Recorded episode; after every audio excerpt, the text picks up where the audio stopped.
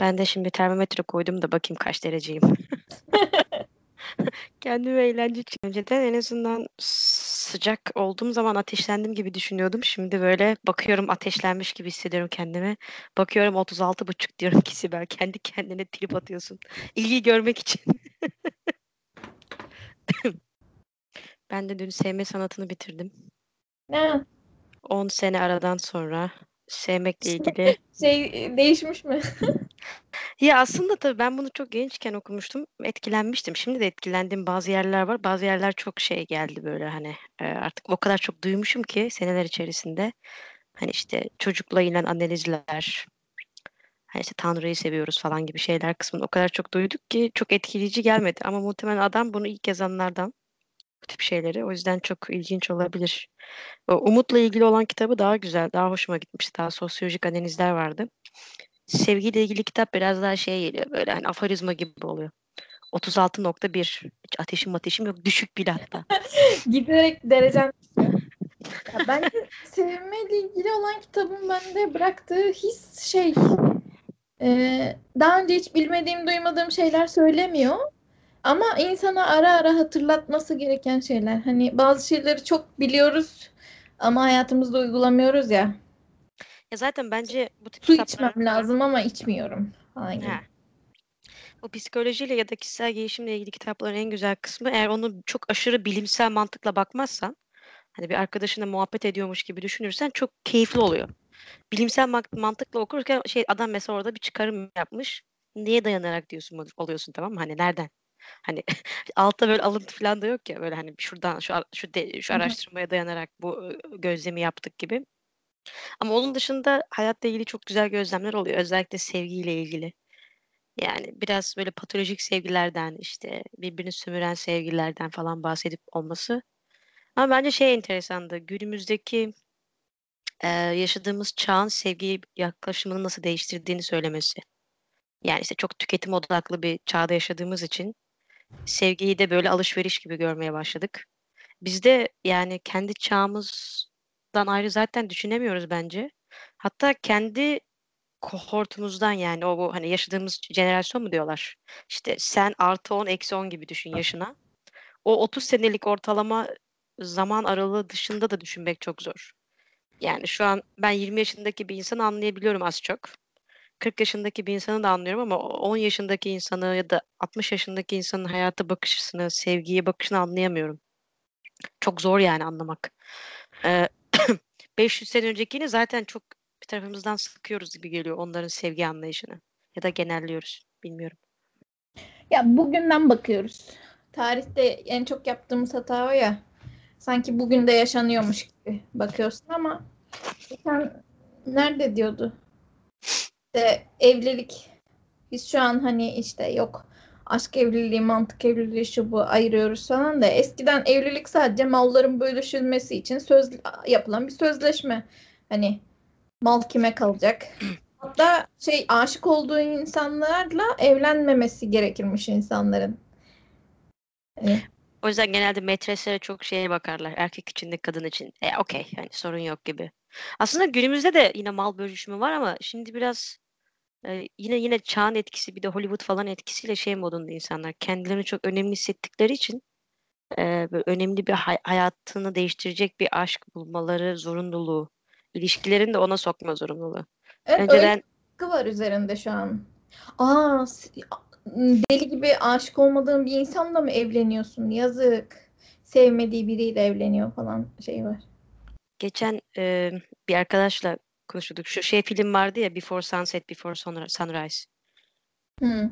Hani o seride işte aşk nedir üzerine bazı sorgulamalar oluyor. En sonunda şeye çıkıyor. İşte aşk aslında yıllanan ilişkinin o sıkıcılığını biz dışarıdan sıkıcı olarak gördüğümüz kısmın aşktır aslında. Aşk böyle buna dönüşür. Önce hızlı başlar sonra sıradanlaşır falan. Ondan sonra işimize gelmeyen yerlerde de aşkın tanımını değiştiriyoruz bunun gibi. Ya aşk aslında sıkıcı ilişkilere verdiğimiz isim. Zamanla bütün ilişkiler sıkıcılaşıyor.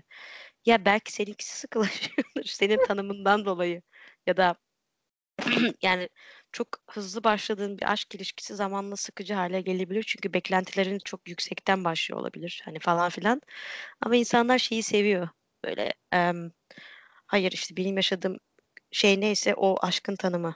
Hani ya da yaşadığımız çağdaki insanların sıkıcı ilişkileri tırnak içerisinde neyse e, aslında aşkın tanımı o. Değişiyor yani bilmiyorum aşkın tanımı, sevginin tanımı nedir? Şey Ama çok garip aslında. Hani e, beyinle ilgili e, araştırma yapınca şeyi öğreniyorsun ya böyle. Aslında çok gerçek dediğimiz şeyleri bile hepimiz başka türlü algılıyoruz. Atıyorum benim gördüğüm yeşille senin gördüğün yeşil aynı şey olmayabilir. Ya da algıladığın e, yeşil bambaşka bir şey olabilir. Ben böyle hani ne bileyim e, ifade edemem ki bana soğuk geliyor. Ağaçlar da yeşil ama sen de ağaçları zaten farklı görüyorsan yine bir doğru bir referans değil. Hani böyle çok gerçek, materyal gördüğümüz şeyler bile aslında çok göreceliyken hani beynimizdeki bir yansımayken hani böyle hiç e, tamamen soyut olan bir şeyi herkesin aynı şekilde algılamasını beklemek çok e, saçma geliyor bir yandan. aşırı romantik geliyor birazcık. Yani katılıyorum. Bir de şey var ya şimdi geçenlerde bir kitap okumuştum. Belki sana bin kez söyledim uzun sürdüğü için okuması. Hayvanların zeki olduğunu anlayacak kadar zeki miyiz diye bir adam şey Hollandalı bir şey bir şey Wal. O mesela Kitabın adı mı? Hı? Kitabın adı kitabın kitabın adı biraz uzun. Belki çok güzel bir pazarlama yöntemi değil. Hani hayvan zekası dese anlayacağım. Ya da böyle çipsel bir adam vardı. Çıplak maymun diye bir e, ismi koymuştur. Şimdi aklıma gelecek. Desmond Morris galiba. Hani bu alandaki hayvan zekasının ne kadar yüksek olduğunu insan zekasının da abartıldığımız ka- kadar yüksek olmadığını anlatan ilk kitaplardan biri. E, çıp- adı şimdi çıplak maymun ya. Hani böyle şey e, insan çıplak maymun falan çok böyle şey bir, bir ne derler provokatif bir şey. Upuzun isim koyunca tabii kimse anlamıyor.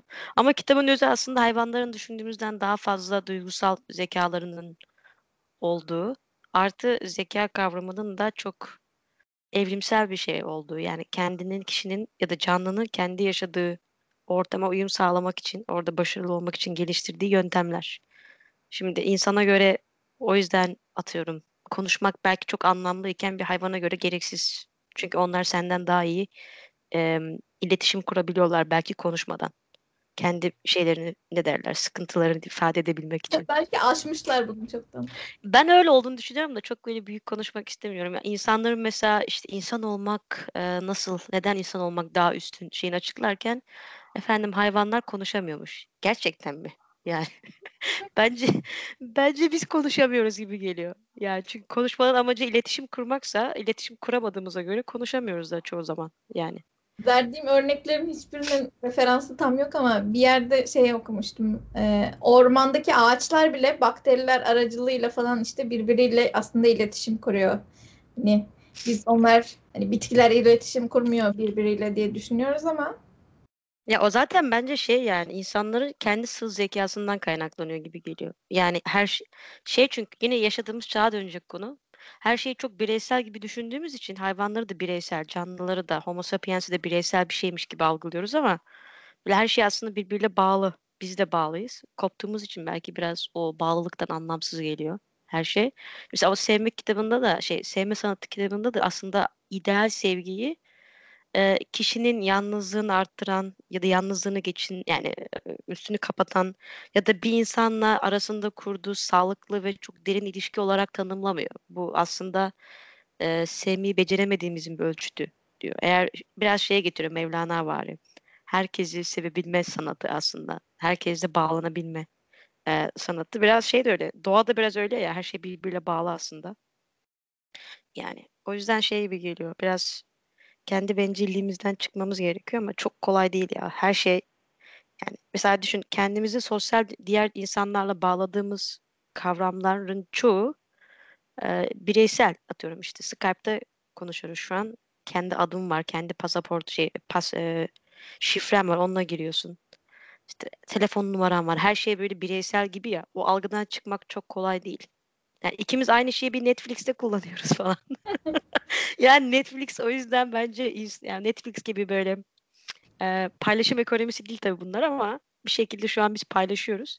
İnsanların bence şeyini değiştiriyor. Hani bana özgü bir şifre, bana özgü bir isim yok da biz bir şeyler yapıyoruz. Düşüncesi bile başlı başına bir devrim bence 2021 yıl- bir yılında. Onun dışında paylaştığımız bir şey var mı? Ya insanlar yem, yem, biz jenerasyon önce çorbayı paylaşarak yiyorduk. Şimdi e, her şey yani şimdi annemiz babalarımız köyde falan çorbayı ortaya koyup yiyorlardı hani. Yani ben, ben Mersin'e gittiğimde hala çoğu yemek ortadan yeniyor. Şimdi bırak sen çorbayı şey yemeği her yemeğin ayrı kaşığı çatalı var. Hani, hani masrafını, bulaşığını falan geçtim. bulaşığını falan geçtim. Yani insan zaten o kadar birey onu zaten vurguluyor bu. Artı yemeklerin, içeceklerinin bile ayrı aynı şeyi var, kimliği var. O kimliklere uygun tüketim ürünleri var falan gibi bir yere gidiyor. Diyorum, çok mu zorluyorsunuz acaba ya? Hani yiyin işte hepsini. bazen bazen öyle şeyler yaşıyoruz ya. Neticede şey hayvanlar hayvan zekasını öğrendikçe insanların böyle aşk, sevgi, işte onları üzen, üzmeyen birçok konu, büyük idealler, ideolojiler konusunda düşüncesi çok basitleşiyor. Çünkü hayvanız yani nihayetinde. Kendimizi ne kadar üstün görsek de e, şeyi küçük küçük görüyoruz ya atıyorum e, işte ne bileyim belli bir fayda yani bu fayda dediğim şey maddi fayda da olabilir manevi fayda da olabilir atıyorum yalnız kalmamak da bir faydadır ya da birinin yanında iyi hissetmek de e, pardon iyi hissetmek de bir faydadır sonuçta kişi için e, hani fayda için e, ilişkide kaldığımız ilişki ilişkileri böyle bir hor görüyoruz ya. Sanki her şey anlamsız tutkulardan tetiklenmeliymiş gibi. Ama aslında hayvanlara baktığında da en doğal şey aslında işte niye beraberiz? Çünkü güvende olmak istiyoruz. Hayatta kalmak istiyoruz. İşte ben uyurken biri arkamı kollasın istiyorum falan. Hani işte ne bileyim ben avlanamadıysam o gitsin. İşte ben ya da e, dişi kaplan avlanırken erkek işte çocuklarla otursun çocukları korusun. Hani bir görev dağılımı belli bir düzen için beraber. Yalnız aşırı feminist bir şey söyledin gözlerim doldu şu an. dişi, şey, dişi aslan avlanırken erkek otursun çocuklara baksın. Aslan yani çocukluğumuz aslan belgeseli büyük kedi belgeseli izleyerek geçti yani böyle gördük. Dişi avlanır erkek yatar çocuklar da kenarda oynar yani. Birazcık da izletelim onu herkese. Evet doğru canım orası katılıyorum. Ee, biraz da şey de var ya. Hmm. Dur nereye bağlı çıktım? Seni böldüm. Allah cezamı verdi. Unuttum söyleyeceğim şeyi. Neyse kaldığın yerden devam eder misin? Valla bilmiyorum. Tutkuyu savunan insan daha çok sensin. O yüzden Aa, senin bakış açın e, daha farklı. ya bu şey gibi bazen hani e, insanın e, yaşadığını daha keyifli hissetmek için biraz bilmiyorum karakter herhalde ya. Şimdi bir şey tutkuyu savunacak halim yok. Çok da bir yararını görmedim bugüne kadar. hani şey gibi oluyor bu.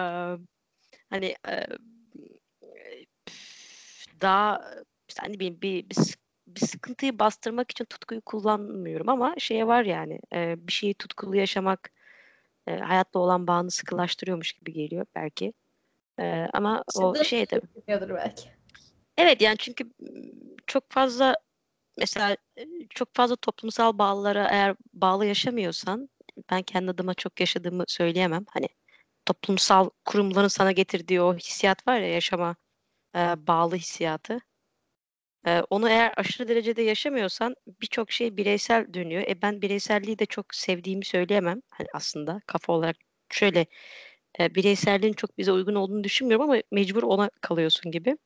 O yüzden tutku böyle bir şeyleri daha derinlemesine yaşıyormuş gibi sağlıyor. Atıyorum, mesela somon yiyorsun diyelim.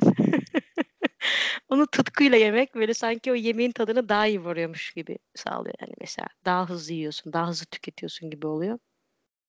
Bilmiyorum yani o biraz kişisel bir şey olabilir. Çok yararını görmedim aş, aş, aşırı derecede. Zararını tutkuyla yaşamanın görüyor musun? yani biraz daha inişli çıkışlı oluyor hayatın ama tutkulu yaşamasan da öyle olur gibi geliyor karakterden dolayı. Yani bilmiyorum. Aklıma şey geldi bu arada. Hani sen dedin ya e, ilişkilerin çoğu karşılıklı birbirine hani işte bir şekilde fayda oluyor diye. Şimdi biz dışarı çıkamıyoruz malum ya. Bileyim işte Glovo'dan ya da bu yemek sepetinden insanlar yemek getiriyor filan. Böyle şey gibi aslında bu yüzden bazen şey neden şeyde yaşamıyorsun diyelim işte köyde yaşamıyorsun şu an. Çünkü hasta olduğun zaman ya da evde kaldığın zaman birisi sana yemek getiriyor. Önceden komşu komşu Biraz Parayla alabiliyorum bu ilgiyi. Ama çok enteresan değil mi? Yani önceden komşu getiriyordu. Bir, bir tane jenerasyon ya. Yani ben büyürken hastalandığın zaman komşu sana bakar. işte yemek getirir, çorba getirir falan. Şimdi hastasın diyelim. Yan odadaki adam böyle şey modunda hani e, biraz önce işte dışarıdan yemek geldi bana verecek böyle. İki metre öteden bıraktı falan. Dedim öldü. Yani böyle Yani şey. bu durumla kıyaslamayalım şu an. Haklısın. Tamam pro, Adam can güvenliği için yaklaşmıyor sana. Tamam mı? Aynı yani tamam haklı da gelsin bana paketi versin ondan sonra iki yanağımdan öpsün demiyorum ama şey yani e, şey bile enteresan aynı evi paylaştığın insanların hani e, sana aslında hani bak ben sana meyve getirdim falan değil mi? Biz böyle şeye alışmışız ya birbirimizi hep destekleyen bir kültürden gelmek yani yardım Çay etmek. koyayım. Ve evet ya bir böyle desin ki sana bir, bir kilo mandalina aldım al işte ben içeride ye iyi gelir falan desin diye bekliyorsun. Ama adam kapıyı açıp böyle 3 metre ötede durup hani portakal icabı ben şey yapacağım uzakta duracağım deyince böyle şey teşekkür ederim. böyle kendimi şey gibi hissediyorum. Denek hayvanları olur ya böyle kimse dokunmak istemez falan. Neyse yani şey demeye çabalıyorum. Parasıyla ilgi alıyorsun. Modern dünyanın sıkıntısı bu. Evde insanlar var ama o insanlar aslında sana ya en basiti şöyle düşün. Bir arkadaşım o da şu an aslında pozitif. E, ama iyileşme sürecinde bilmiyorum bunu söylemek güzel mi ama bana dedi ki öğlenleyin işte sana çorba getireyim falan. Şimdi düşün kadın kalkacak kaç yaşında kadın? 50 yaşında kadın. E, getirme falan dedim. Yok dedi ben yürüyüşe çıkayım. Gelecek benim eve çorba getirecekmiş bana. Hani verecek bana hani kapıdan. İşte teşekkür edecek gidecek falan. Ben teşekkür edeceğim gideceğim. Hani bu bile aslında garip geliyor. Kadın kalkıyor 2 kilometre öteden sana çorba getiriyor. Yani böyle üstelik hasta. Belki hasta olduğu için kendisini güvenli hissediyor. Bana sanki e, karantinada kalması gerekirken dışarı çıkmak için bahane yaratmış gibi geldi. Ya öyle değil mi? İnsan yoruluyor ya. Ya sana sabahleyin götüm ağrıyor artık oturmaktan, yatmaktan. Yani anlayabiliyorum kadın dışarı çıkmak istiyor. Ee, gerçi getirse de bir şeylerin tadına çok şey yapamadığın için e, sıvı bir şey tüketiyormuşsun gibi geliyor. Ama şeye bağlayacağım yani em, hani en kötü ihtimalle parayla ilgiyi satın alabiliyorsun. Bu konuyu o kadar genişletebilirsin ki parayla işte ilgiyi satın alma olayı belki yaşadığımız çağdaki her türlü ilişkide ne yazık ki görüyoruz yani. birçok şeyi parayla satın alabileceğimizi düşünüyoruz. Yani işte en basit can sıkıntısını gidermeyi parayla satın alabiliyoruz. Yani tüketim. Bu hani o Eric Fromm'un bir kitabı var demiştim ya e, Umut'la ilgili olan. Hı hı. Umut'un e, Evrim mi ne öyle bir şey. Bulursam sana göndereyim şeyde Türkiye'den şeyde falan varsa. Em, galiba e, var bir tane görmüştüm. Oradaki şey daha güzeldi. Yani böyle tüketime o kadar çok odaklanıyoruz ki e, bütün her şeyimiz o algıdan, onun algı dışından görmek çok zor. O kitapta şeyi çok güzel anlatıyor. Yani çok böyle boktan bir çağda yaşıyoruz ama e, farkındalığı olarak o şeyin, e, on- onun bizim üzerimizdeki etkilerini giderebiliriz gibi. Yani mesela yani işte dedim ya sana buradan paket servisten ilgiyi alabiliyorsun. 9 euroya veriyorsun. Sana sandviç getiriyor. Aslında ben yani sabahleyin böyle şey yapacaktım. 9 euro vermeyeyim diye acaba böyle kalın kalın maske giyip bakkala gidip alsam mı ekmek diyecektim. Ya şimdi ekmek desen 85 sen tamam mı? İşte peynir aldın, domates aldın. Bir, bir, bir iki euroya halledeceksin. iki günlük yemek çıkacak. Şimdi ev arkadaşım da burada olduğu için çıkamıyorum sosyal baskı. Arkamdan konuşmasın diye. Konuş. Ee, konuşur kesin canım. Sibel zaten hiç karantinada kalmadı. Senin yüzünden bu korona yayılıyor falan. O yüzden şey em, böyle şey sabahleyin sandviç yerken diyorum ki yediğim en pahalı sandviçlerden bir tanesi. Oh şöyle eti de çok güzelmiş. Var güzel bir şeyler ya. Ay.